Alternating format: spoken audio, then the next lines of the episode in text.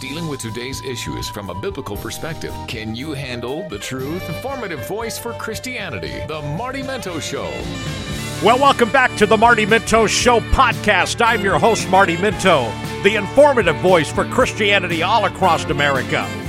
The one who has been called the blue collar theologian, trying to help others make sense of a lot of the confusion that's in Christianity today.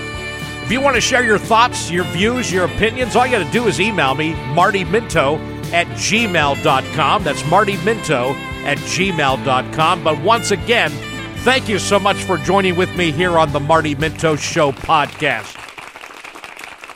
Oh, what a delight once again to be in the captain's chair behind the microphone. Being able to open up the Word of God and for us to learn together so that we can teach others and ultimately defend the faith when uh, lies come about and people are saying things that are just not biblically true. By the way, I, I that's really today. This podcast is going to be about that. Uh, and again, thank you so much for being here. Thank you for being a part of the program and listening. And, and I cannot stress this enough that I am blessed for everyone out there who listens to the podcast, who tells other people about it. Uh, it is absolutely a blessing uh, to be able to open up the airways and put out these recordings and, and people listening to them and and uh, hopefully and I trust God that uh, you know his, he says his word will never return void. It'll accomplish the purpose for which it has been sent, and and I really hold on to that as being true. That uh, you know I, it's not up to me the results, but it's up to me to stay firm upon the foundation of Jesus Christ uh, to bring clearly and and uh, very precisely His word to people. And um, if you listen to the podcast before, you know that I take that very, very seriously. And that is why today's program is so important for me. Because I got to be honest with you, um, I'm sitting here disturbed.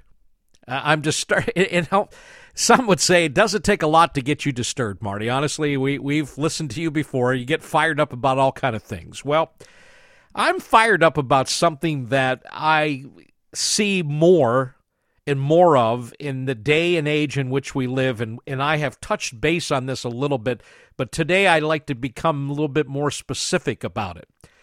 And I'm talking about that we know in the last days when it comes to false teachers, they are going to go from bad to worse. It's going to get worse.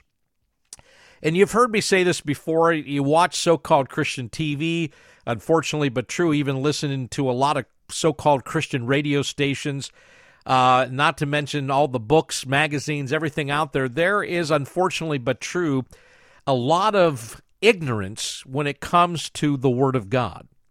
There are a lot of people who are speaking the Word of God, but who are not rightly dividing the Word of God. They're not dividing the truth. They're not taking the time.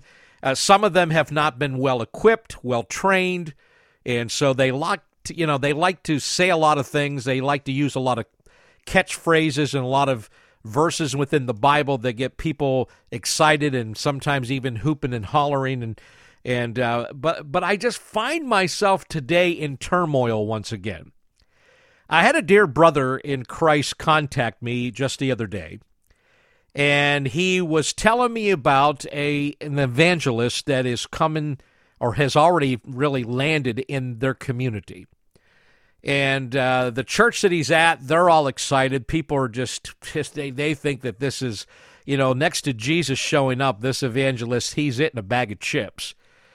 And I think the reason he called me is because, one, he knows that I have dealt with this before. Um, here in the South, this evangelist seems to be growing in popularity. I have dealt with the issue of him once before, and unfortunately, but true, when I did, I found myself um, just being condemned by tons of people.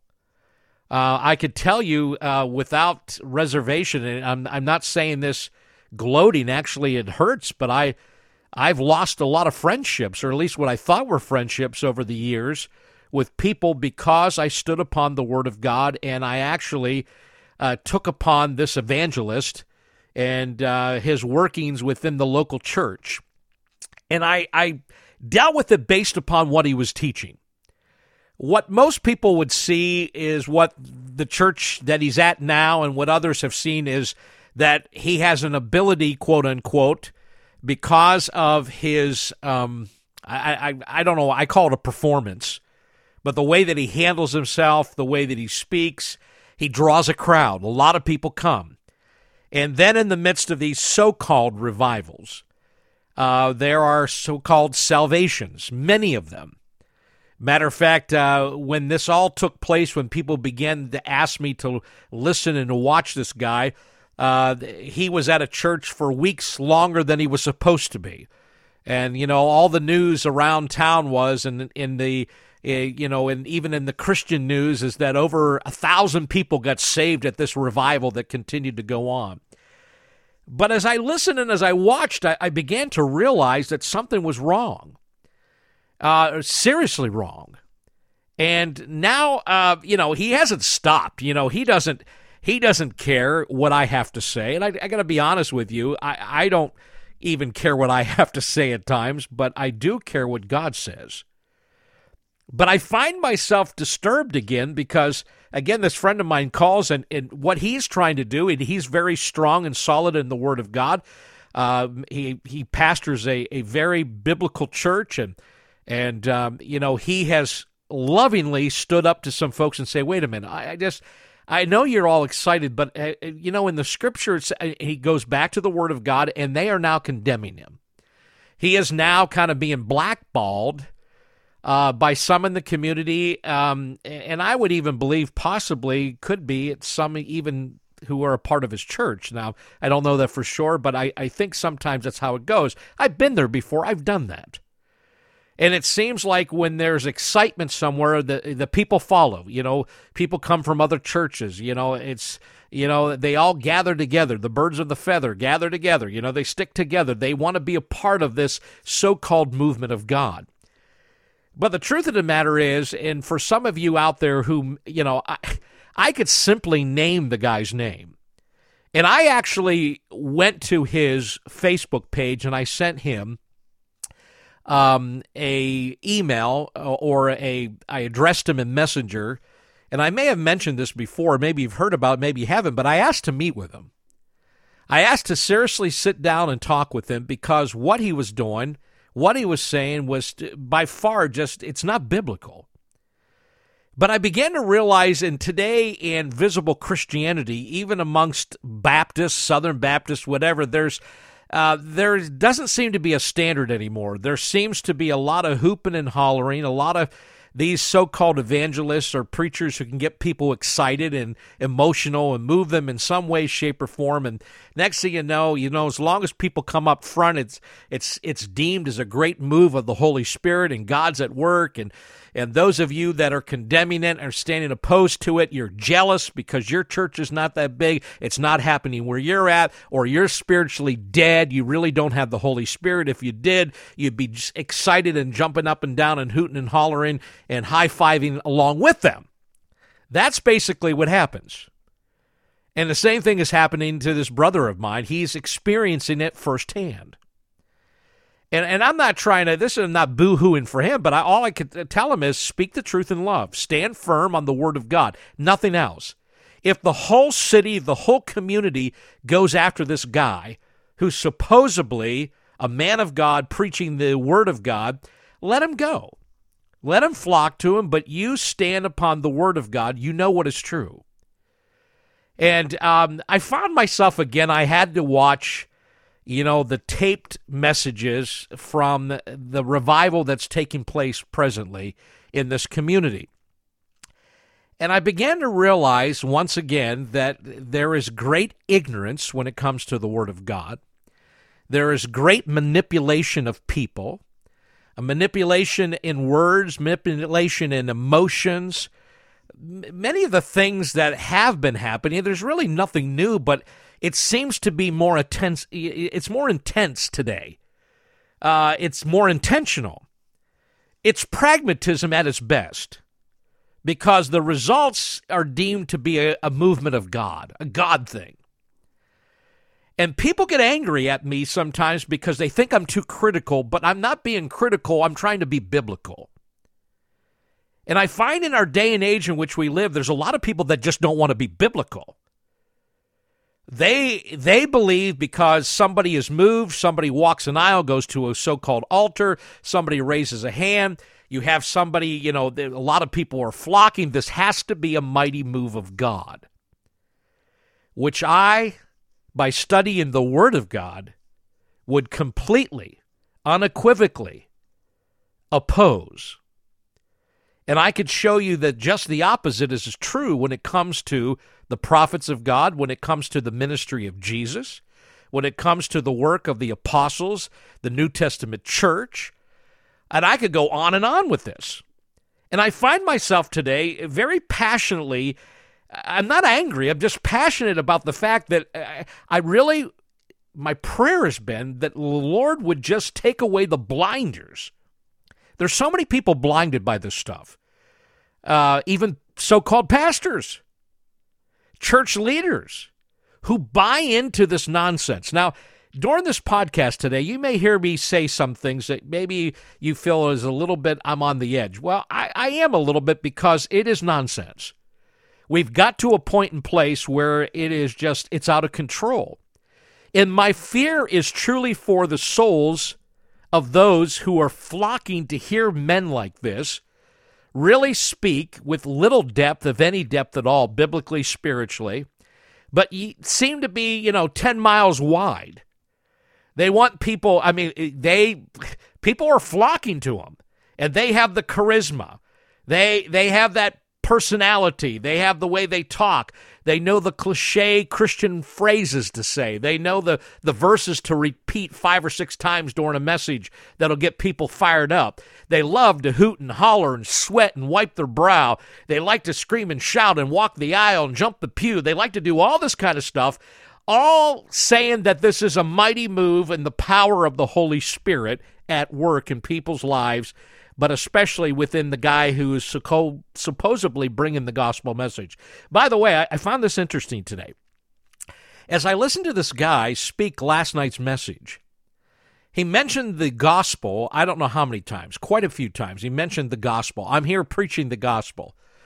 I did not hear the gospel not one time during the whole message.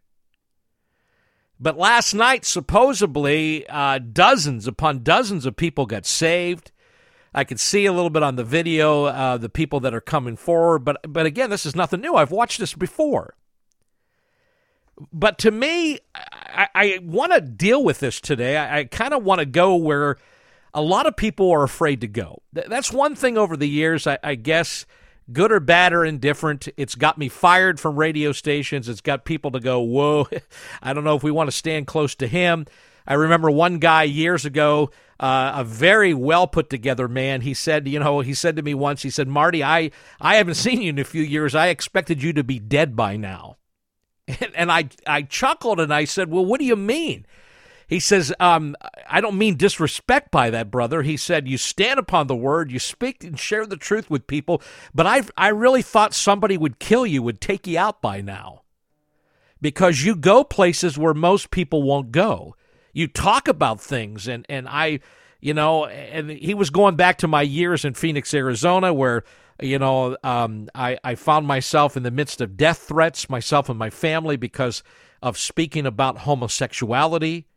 And at that time, there was a great movement. Uh, a, a, lot was taking place in that area. But I, again, I things there. But here's the point: we sometimes want to shy away from confrontation. We don't want to share and stand up and speak the truth because we know that with most people it will not be popular.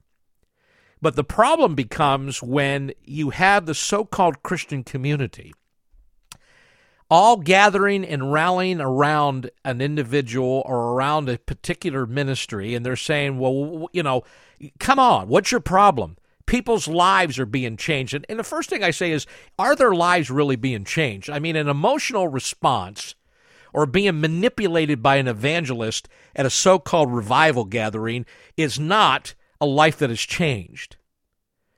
And eh, matter of fact, if you study the Word of God and you study Christ and, and his message and you study the lives of the people that followed him, you would know as well as I know that most people who followed him really truly were not saved. Matter of fact, read John chapter 6. You want a perfect example? Go to John chapter 6. You'll see for yourself that the majority of people left him. you you go to Luke chapter 14, a great multitudes, great multitudes were following. He stops, he turns to them, and he defines for them what it is to be a disciple of Jesus Christ. He gives three distinctions, and I, am not here to go through every one, but if you study, you, you'll see what those distinctions are. And the bottom line is the people left. See, I think again today, my fear is is in these last days in which we're living, and it's going to get worse. These men continue to grow; they continue to spawn and bring forth really uh, not fruits of the Spirit, but they bring forth men and women who are following after him, even young people thinking that they're, you know, they're the greatest thing since peanut butter and jelly. But the truth of the matter is, they are not the people to follow. They're not pointing them to Jesus Christ. They can name Jesus Christ as much as they want. And I've had some other people say, well, well, it wasn't the apostles dealing with an issue that people were, you know, teaching certain things that weren't, and Jesus said, leave them alone. And so, why are you even bothered? Just leave them alone. Once again, I, I think we need to take that in its proper context and what is taking place and why Jesus said what he said to them. But I can tell you this um, we are, as Christians, as the children of the living God, we are to truly take the Word of God and we are to proclaim it. We are to live it out in our lives. And we know that when it comes to Scripture, when it comes to the Word of God, that we are told distinctively and clearly that the Word of God is um, not just important in our lives, but it is our lives, and we should use it appropriately. And there are times in our lives where we will use it to correct people. We'll have to correct people. We'll have to correct them because um, they are not believing, they're not teaching, they're not living according to the Word of God. There are even times that we will have to rebuke people. And you do so by what? The Word of God or through the Word of God. And and I, I don't think what I'm saying is really anything new to probably many of you out there who listen to this podcast.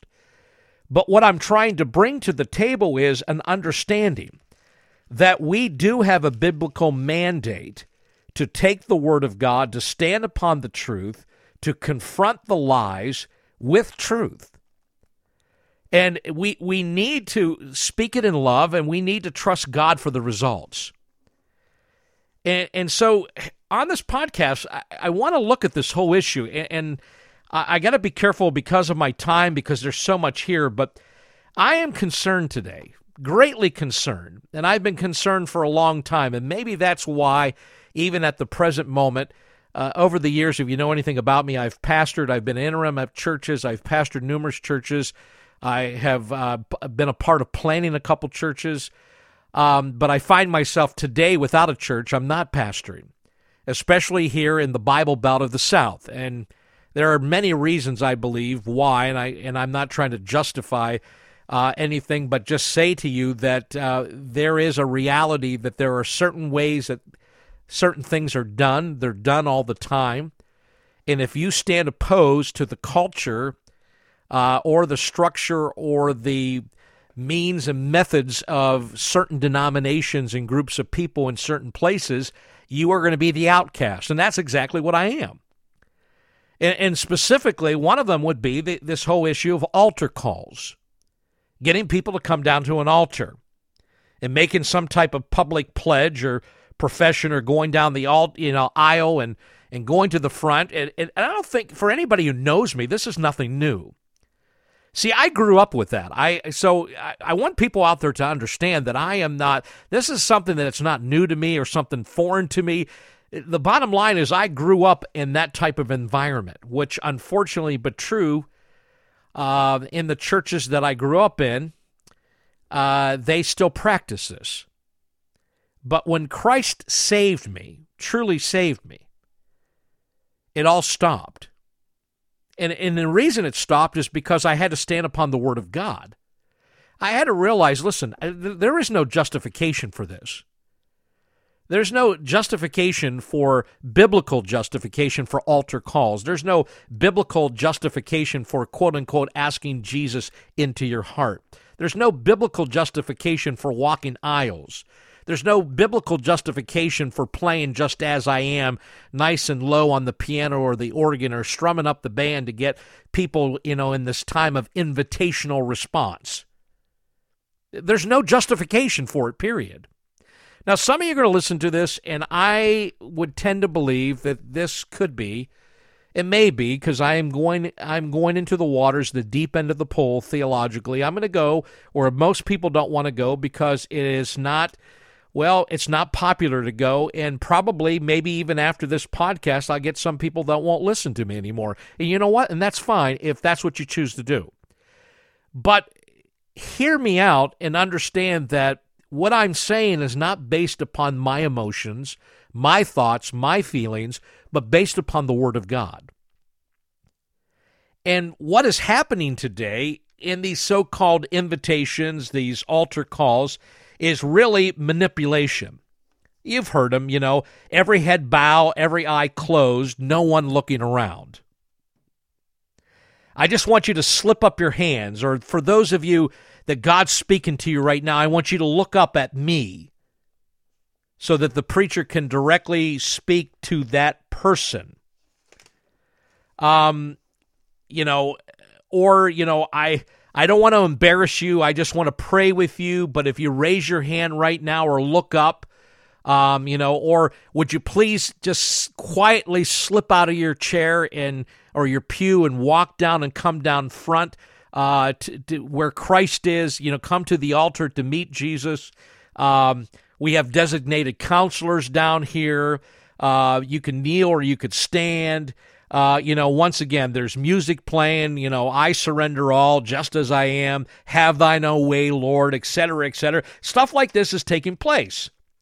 Um, you know, uh, uh, many times, if not all times, in a lot of the churches I've been, you know, that invitational time, it's even printed in the bulletin. so people know when it's coming. It's done on purpose. And I've had pastors say to me, well, you have to have a time of response to the Word of God. And that response needs to be a public response. Give the person an opportunity. Matter, matter of fact, publicly, it conveys to others that God is at work in the church and doing something in that individual's life. Um, you know, and then you have, you know, if you've given your life to Christ today, if you ask Jesus into your heart, you know, I want you to come down here right now. I want you to stay here. I want you to, you know, and then the pastor quietly talks. And then at the end of it all, he says, I want to tell you that uh, Brother Billy, he's not a brother with us now. He asked Jesus into his heart today. He's given his life to Christ. And, you know, people, yay! I mean, people go nuts and everything, and you know, welcome to the family of God, and blah blah blah blah, and you know, it's. But I got to be honest with you, the whole thing is just not biblical. That's the thing that people just don't want to grasp. They don't want to accept because to them, they have quote unquote seen it work or they have seen it in their own lives. Now, um, I told you once before that I was there. I remember as a kid. I remember where I was. I was in Fort Wayne, Indiana. I was at youth camp. And the time came, and the preacher preached and said, Go find a quiet place. I went out into the woods. I found this big rock. I climbed up in there, listened to what the preacher said, and I gave my heart to Jesus. I asked him into my heart, we'll say that night. When we came back, he said, Everybody who did so come down, and I was along with myself, and I don't know how many other teens, blah, blah, blah, blah.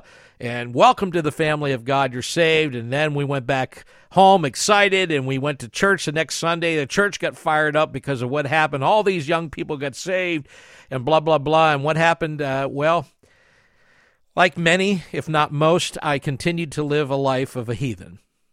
Nothing changed. Now, some people would say, okay, so that was you. What about the person whose life's changed? Well, once again, I, I want to go back to where in the Bible do we find this stuff? Where do we where do we find this stuff? Where? And the answer is nowhere. You're not going to find it.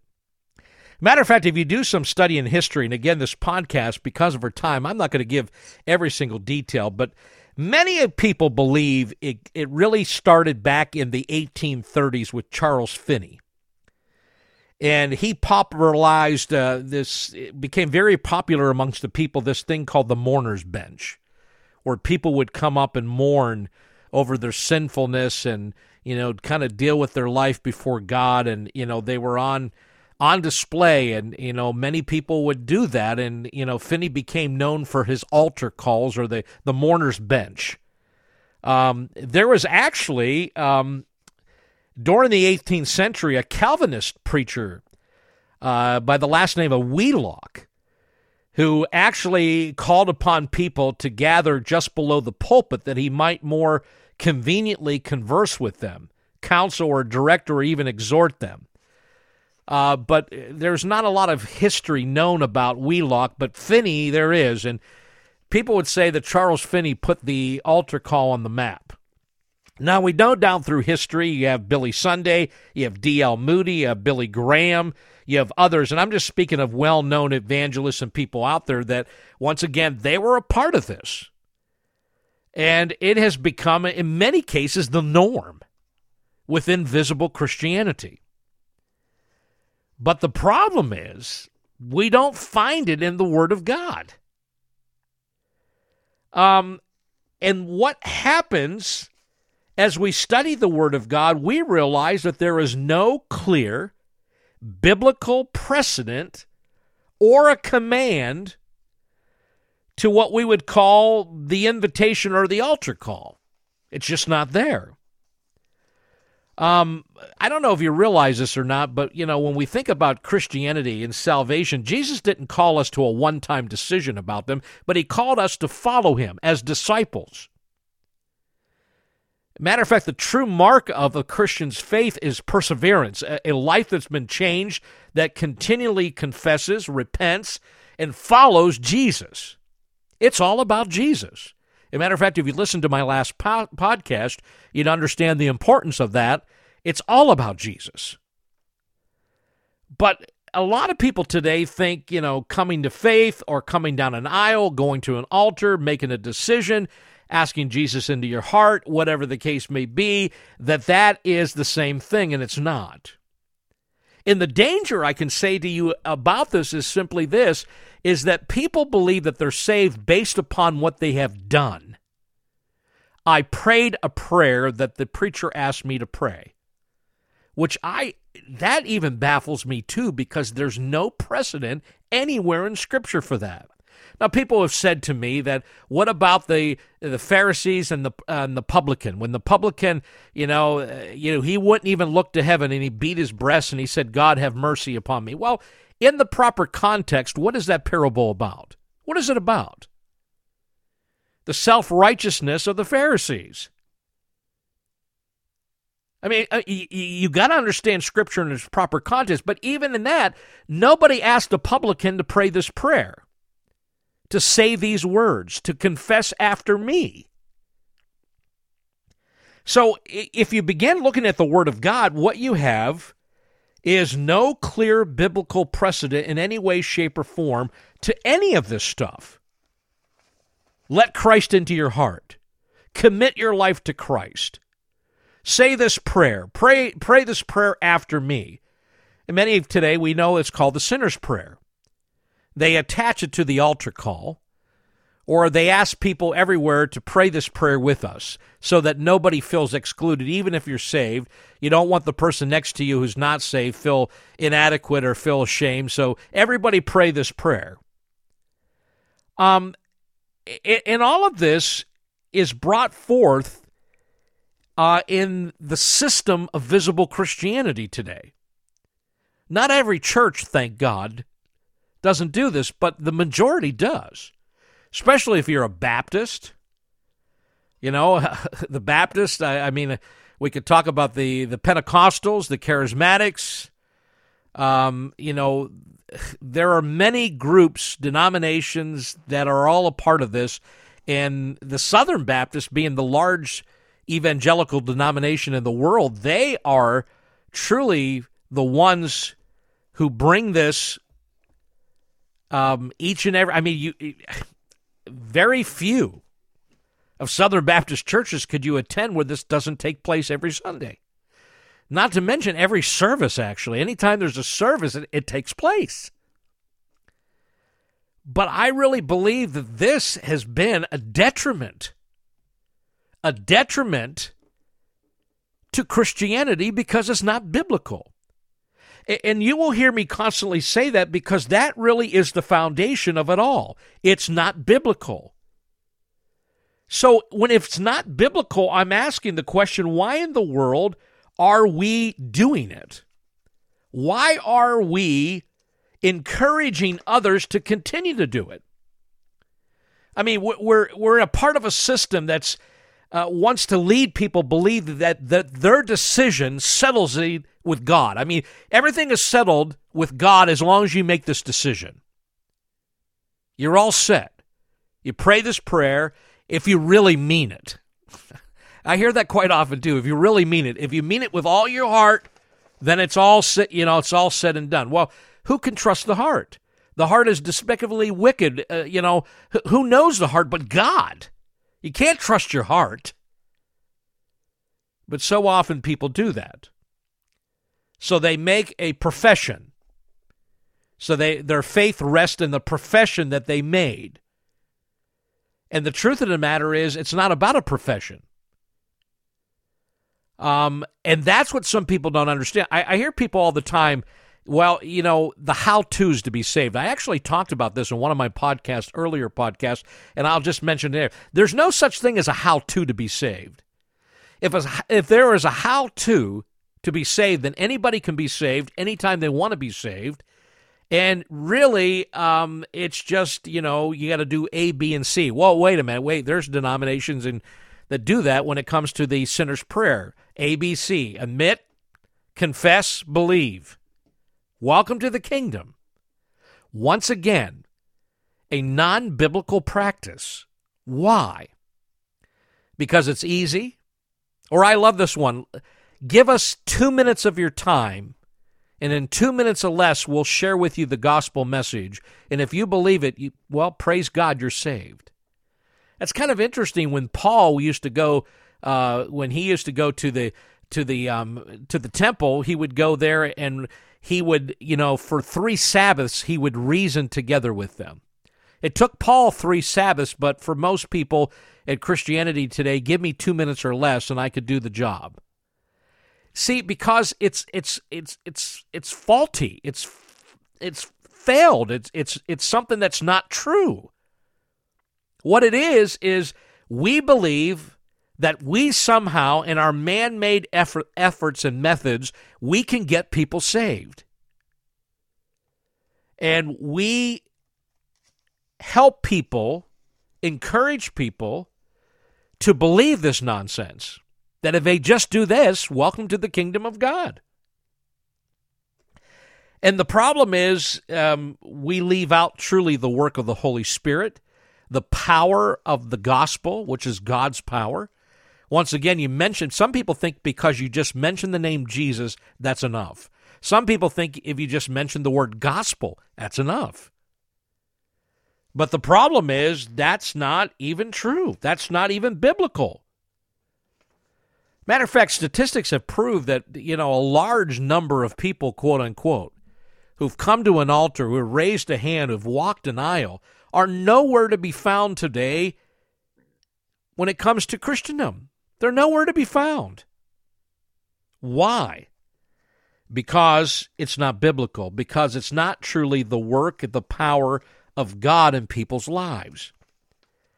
So I think to myself here, and there's I got to be honest with you, there is much that I could get into on this, and and maybe I should, maybe I shouldn't, but I know it bothers a lot of people when I even talk about it.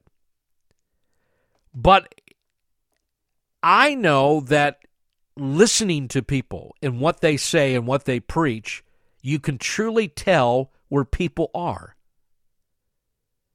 You can tell when people use scare tactics. Now, I have said this before. I really truly believe that if you truly present the gospel, and in the midst of the good news is the bad news, and in the bad news, we understand the wrath of God.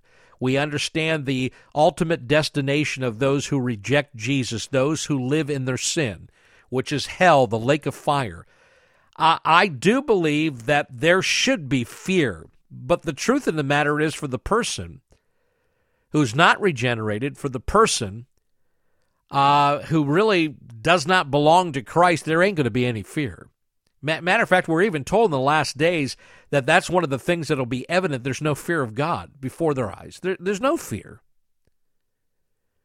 And, and, a lot of people think a lot of things about hell, and you know, hell's just a place everybody's going to gather and have fun and drink a bunch of beer you know, and watch some ball games or talk about the old days or whatever the case may be, which is all fallacy.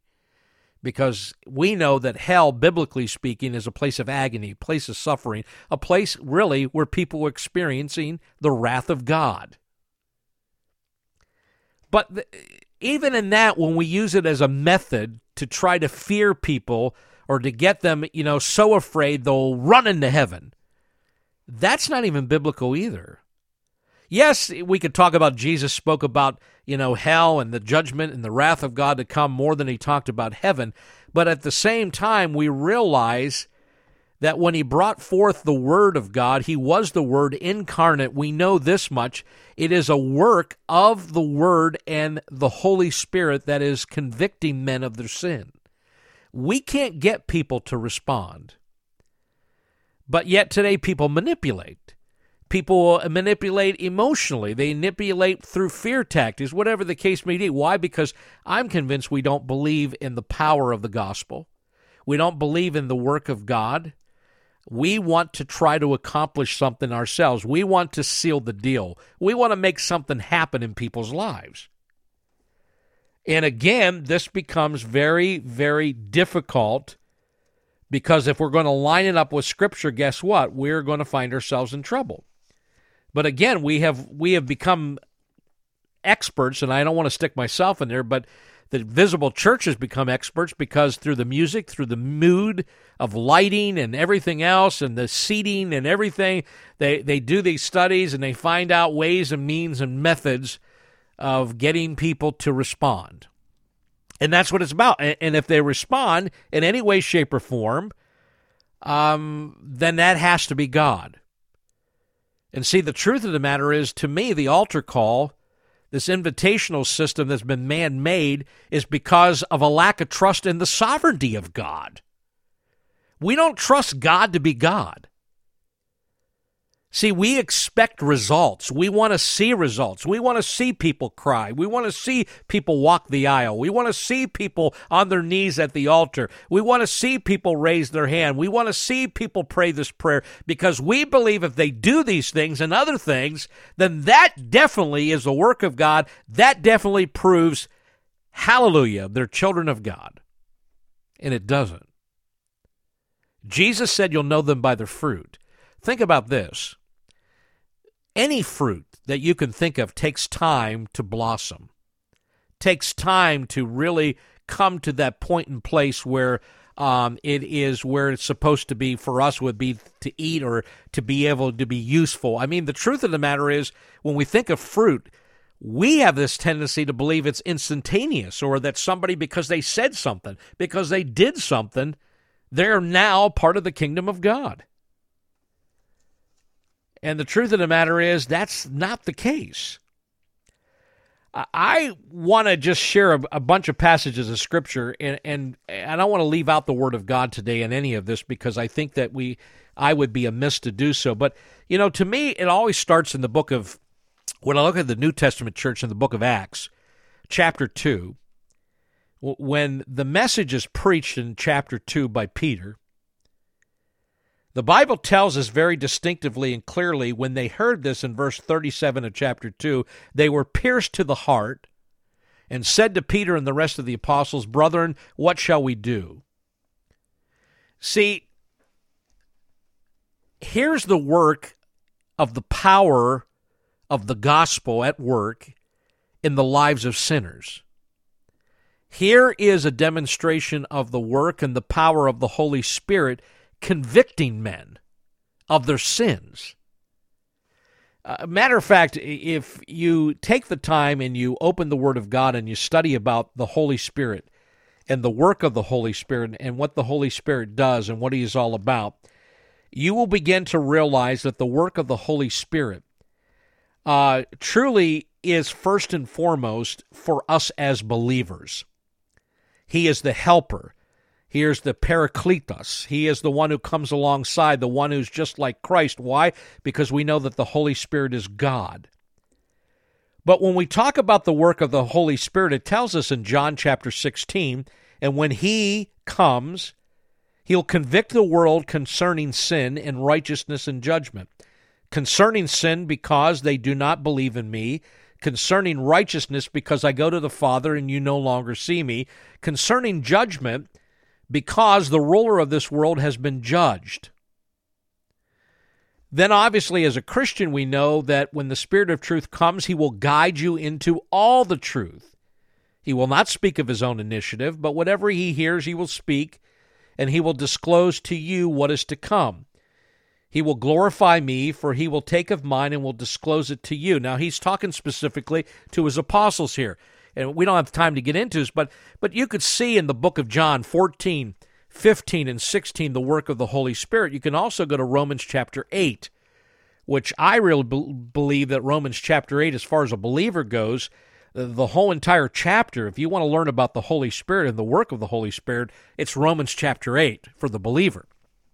But when it comes to the sinner in the world, we know that as the gospel is preached, we know that there is this convicting power, the power of the Holy Spirit doing a work that only He can do. Now, you cannot deny, as I cannot deny, that the work that He does is selective, it is specific.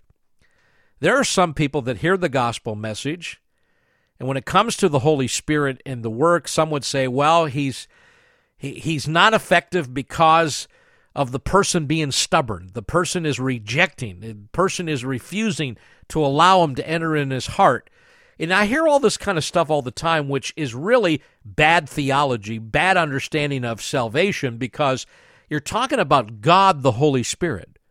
So you're telling me that God, the Holy Spirit, cannot convict because a person, a human being, is refusing to allow the Holy Spirit to do the work. Now, many people would say, yes, that's what we're saying.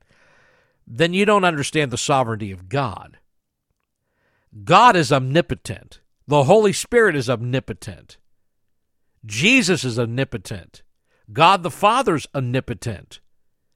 Man is not.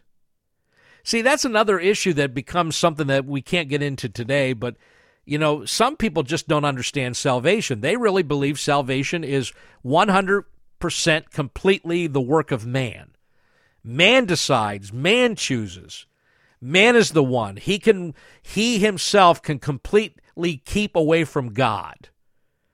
That he, you know, he doesn't have to give in. He can fight till he's blue in the face and you know he doesn't he has the ability within him to com- hold off the work of the Holy Spirit and the work of the of the power of God of the gospel, uh, et cetera, et cetera. And see, I'm just telling you that's ignorance. That's ignorance because people don't understand the Bible. They don't understand salvation, biblical salvation. I'm not talking about the salvation that's been created by man, which is in a it just it's it's everywhere it seems like we turn today. Man is in control. He's in the driver's seat. He decides about salvation. See, that's why the altar call and the invitational system becomes a system that really is man made. It's a system of works.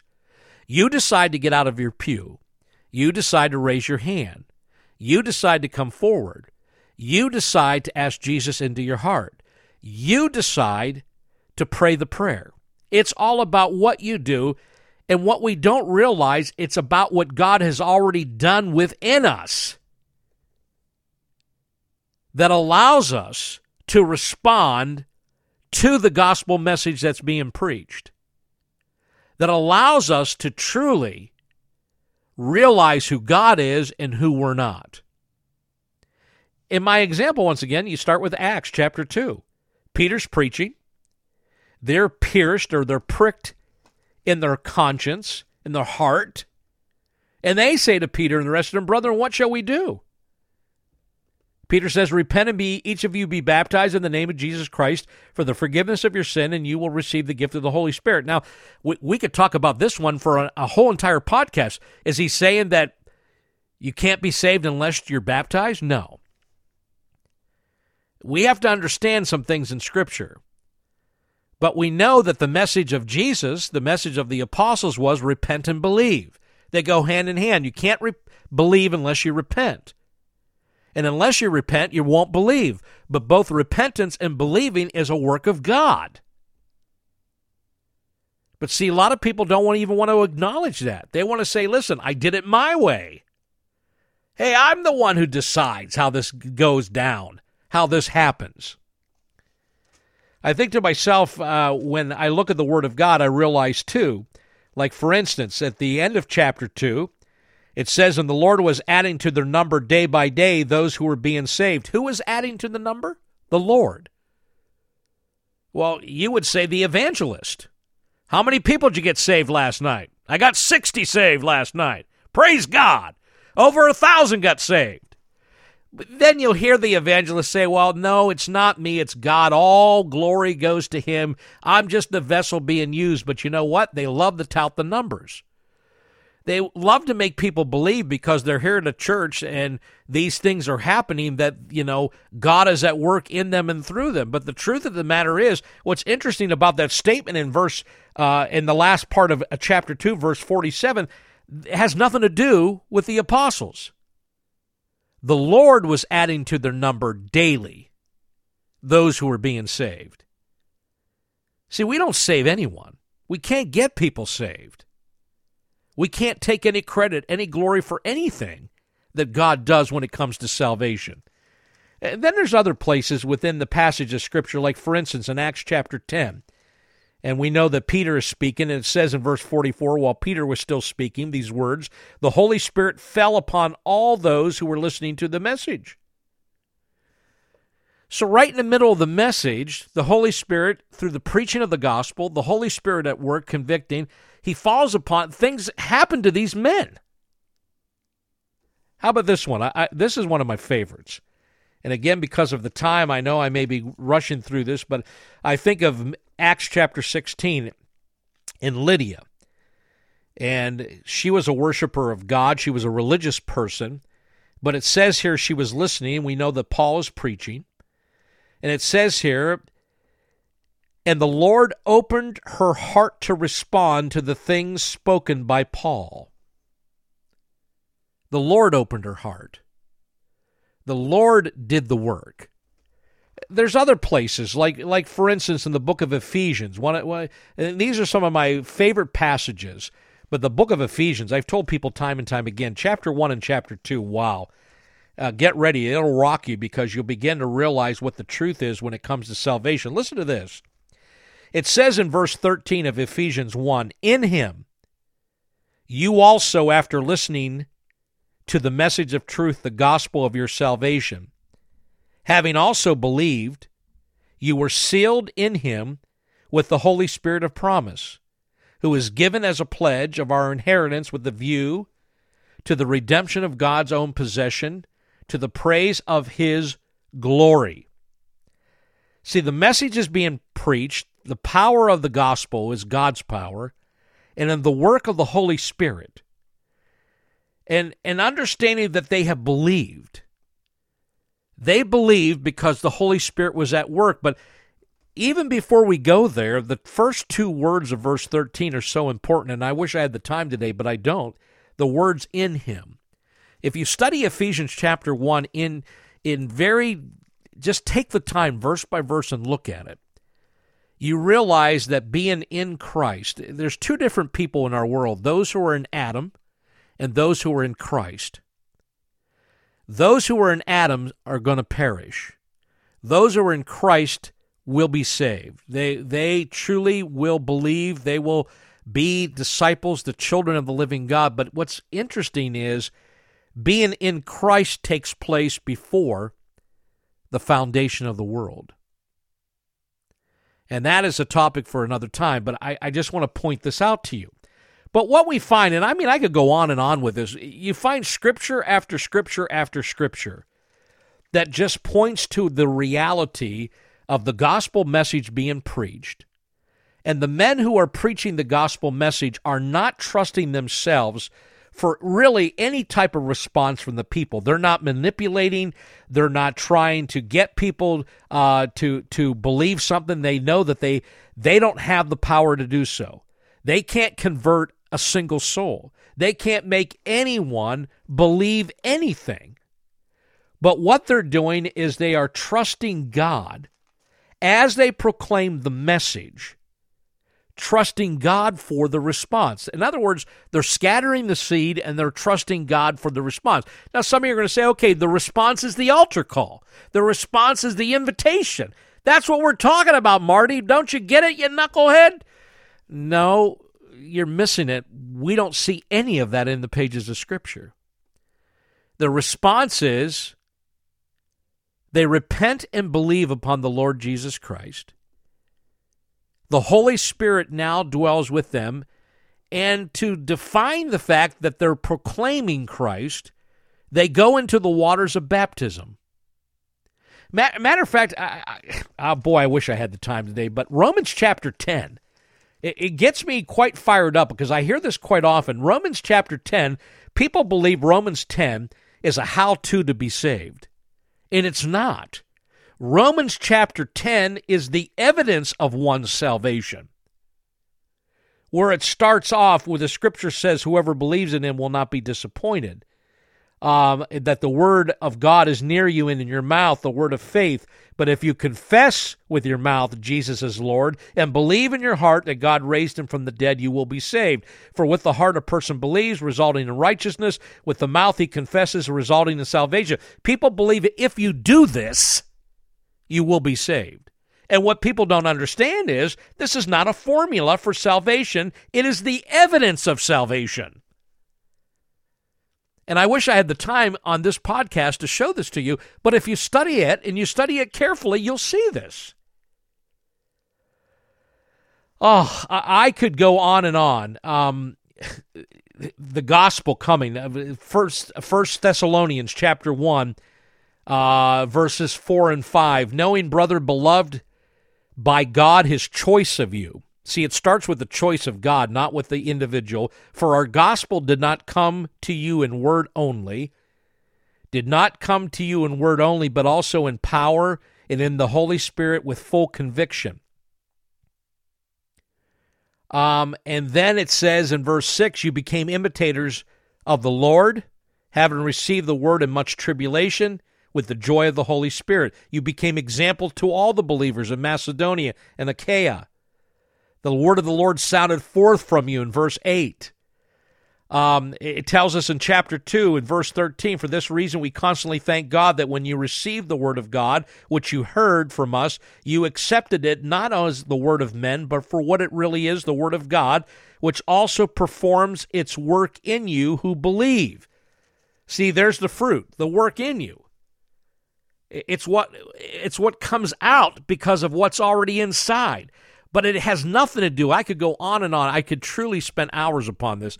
There is nowhere from the ministry of Jesus to the ministry of the apostles, there is no biblical mandate for the invitation, the altar call. None whatsoever. And I cannot stress this. And so, you know what? There's people out there, just like there is today, in places, even in the Carolinas, where there is manipulation through word, through emotions, manipulating people by music, by fear tactics, and then having people believe that they're saved because they're crying, because they walked an aisle, because they came to an altar, which the only altar I know of in the Bible is where a sacrifice is given, a blood sacrifice. And guess what? The altar is no longer because the one sacrifice that was needed has already been given, and his name is Jesus. There's no longer any sacrifice. There is no such thing as an altar for us in Christianity. But again, for those who want to manipulate people, who want people to believe because they have done this, they have come here, they have knelt here, they have laid prostrate here, they've done this, they've done that, that they have somehow now have truly become the children of the living God. And everything is going to be okay. I cannot deny this, folks. There's so much more that I could say about this issue. And hopefully today, what I have shared, I've shared in love. And hopefully you understand that this type of manipulation is not what God wants. This is not what God desires from His church. This is not what it's supposed to be about in any way, shape, or form. So I want to encourage you. If you have questions, thoughts, views, email me, martyminto at gmail.com. Uh, com, but it has been a blessing, as always, to have you a part of the Marty Minto Show podcast. I cannot stress this enough. Uh, it is just a blessing, and I truly mean this a blessing uh, to be able to broadcast, uh, to share with you. And I hope and I pray that as time goes by, as you study the Word of God, I hope and pray that you will also see this for yourself and understand these truths uh, that are found in the pages of God's holy word, uh, the Bible. Until next time, may God bless you. May his face shine upon you. May you just have a blessed day knowing that truly Christ Jesus is Lord and King. He is our Savior, our Master, and it is all about him. Until next time, God bless.